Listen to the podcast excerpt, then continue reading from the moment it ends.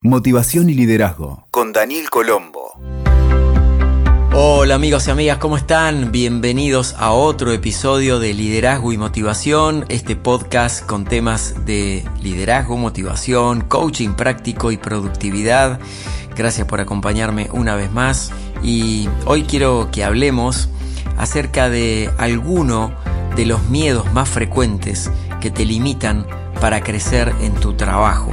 E incluso si estás buscando trabajo, este episodio también es para vos.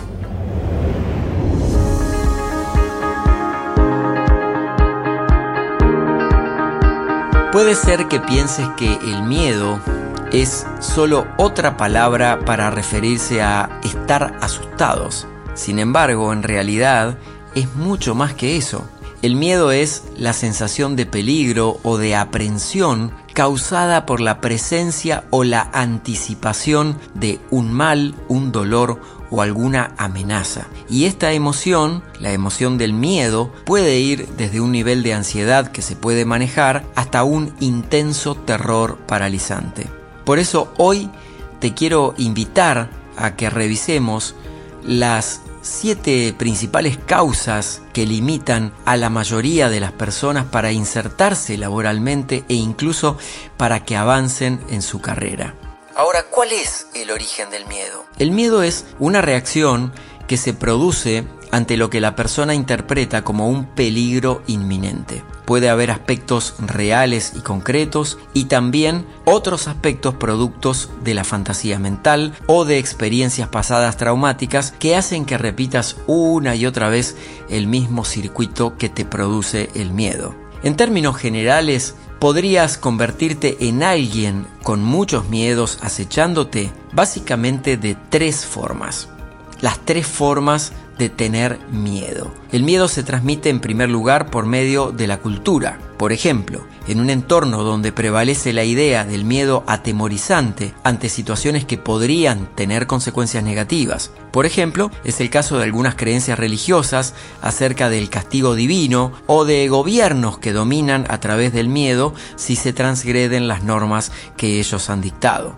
Otro origen del miedo es por lo que se llama el aprendizaje vicario. Significa que se capta ese miedo a través de observarlo en otras personas. En este caso, ni siquiera necesitas tener contacto directo con el estímulo, sino que captás una reacción de miedo en alguna persona y automáticamente empezás a sentirla vos también. Para ejemplificar, por ejemplo, convivís con alguien que tiene miedo a un animal en particular y desarrollas esa misma aversión, aunque no fuiste quien la originó, sino que lo hiciste por simple observación. A esto se llama aprendizaje vicario. Y también el tercer tipo por el que aparecen los miedos y originan los miedos es por un condicionamiento clásico. Cuando se produce a nivel psicológico un proceso de aprendizaje en el que se da una asociación entre un estímulo condicionado y un estímulo incondicionado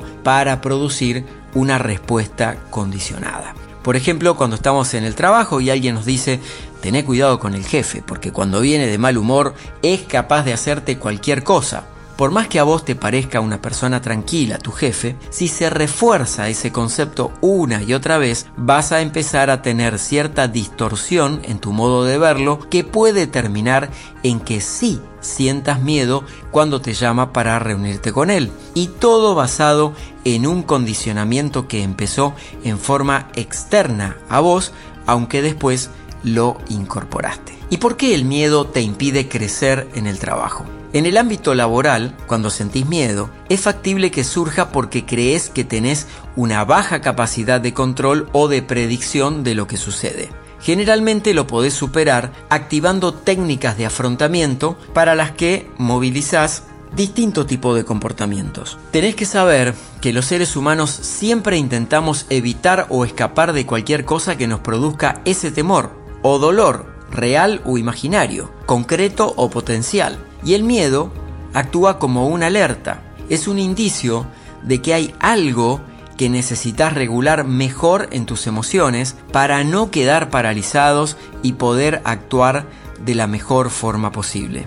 como conducta defensiva es el motivo de gran parte de las agresiones que se viven en el mundo del trabajo y de la vida en general ya que cuando aparece un estímulo que tu mente decodifica como potencialmente peligroso, el estado de alerta interior se pone en guardia y puede estallar con ira, con enfado, con tonos poco apropiados para facilitar las soluciones y un estado del cuerpo que manifiesta signos muy claros de lo que estás sintiendo, por ejemplo, tensión.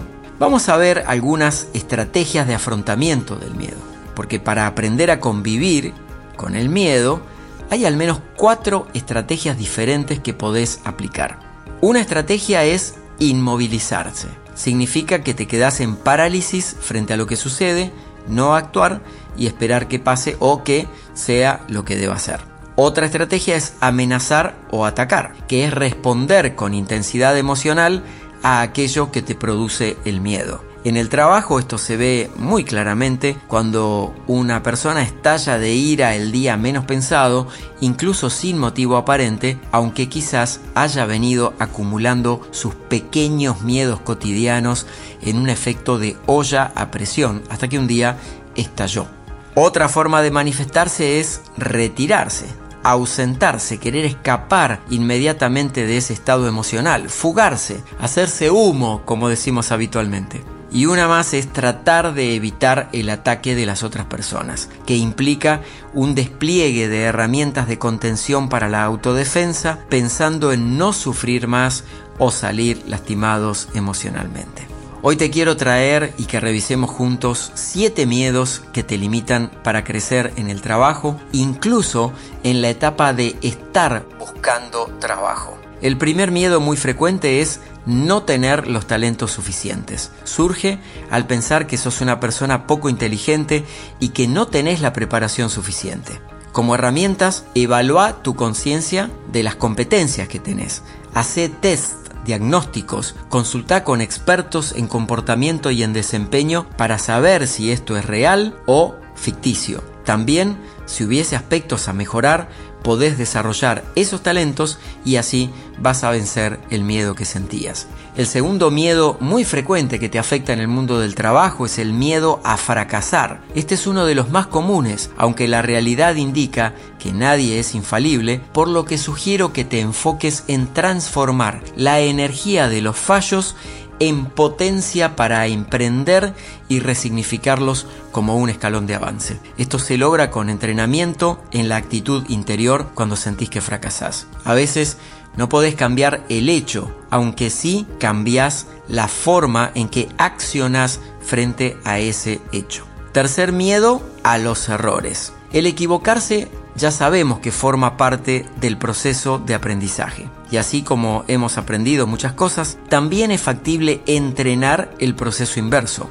desaprender para luego reaprender. Entonces si podés, subsanar de inmediato los errores y verificar internamente qué emociones sentiste, cómo te han afectado, qué podrías mejorar para la próxima vez. El punto número 4, el miedo a ser pobres. Es acaso uno de los más limitantes y surge de la creencia de que si pierdo este trabajo no voy a conseguir otro. Y esto lo único que genera es apego y dependencia, aunque las condiciones sean miserables desde tu perspectiva. Aún así, no te animás a soltarlo y aceptás casi cualquier cosa. ¿Qué pasaría si pensás que puestos en la situación siempre vas a encontrar alternativas y salidas? ¿Por qué visualizás escenarios negativos en todo momento? No voy a mentirte, es real que podés estar sin trabajo o que te puedan despedir o renunciar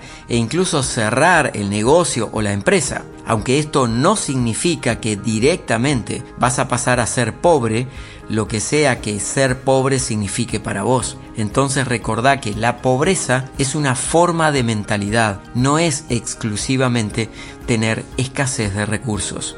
El miedo número 5 de los más frecuentes en el mundo del trabajo es el miedo al rechazo y a no ser respetado ni queridos. La falta de afecto en el ámbito laboral toca directamente las emociones porque todos queremos sentirnos queridos y apreciados. Uno de los puntos donde centran más las personas es que buscan constantemente el reconocimiento externo. El asunto es que si dependes de esto, cuando no lo recibas, no vas a saber qué hacer. Entonces te sugiero que empieces a reconocerte a ti, que empieces a reconocer tu valía, tu fortaleza, tus talentos y habilidades y luego, si viene el reconocimiento externo, mucho mejor. Algunas herramientas prácticas en este punto Trabaja en tu autoestima, en tu autoconfianza y fundamentalmente en soltar el apego en caerle bien a todas las personas, porque jamás lo vas a lograr, ya que siempre habrá alguien a quien no le caemos bien. Y cuando incorpores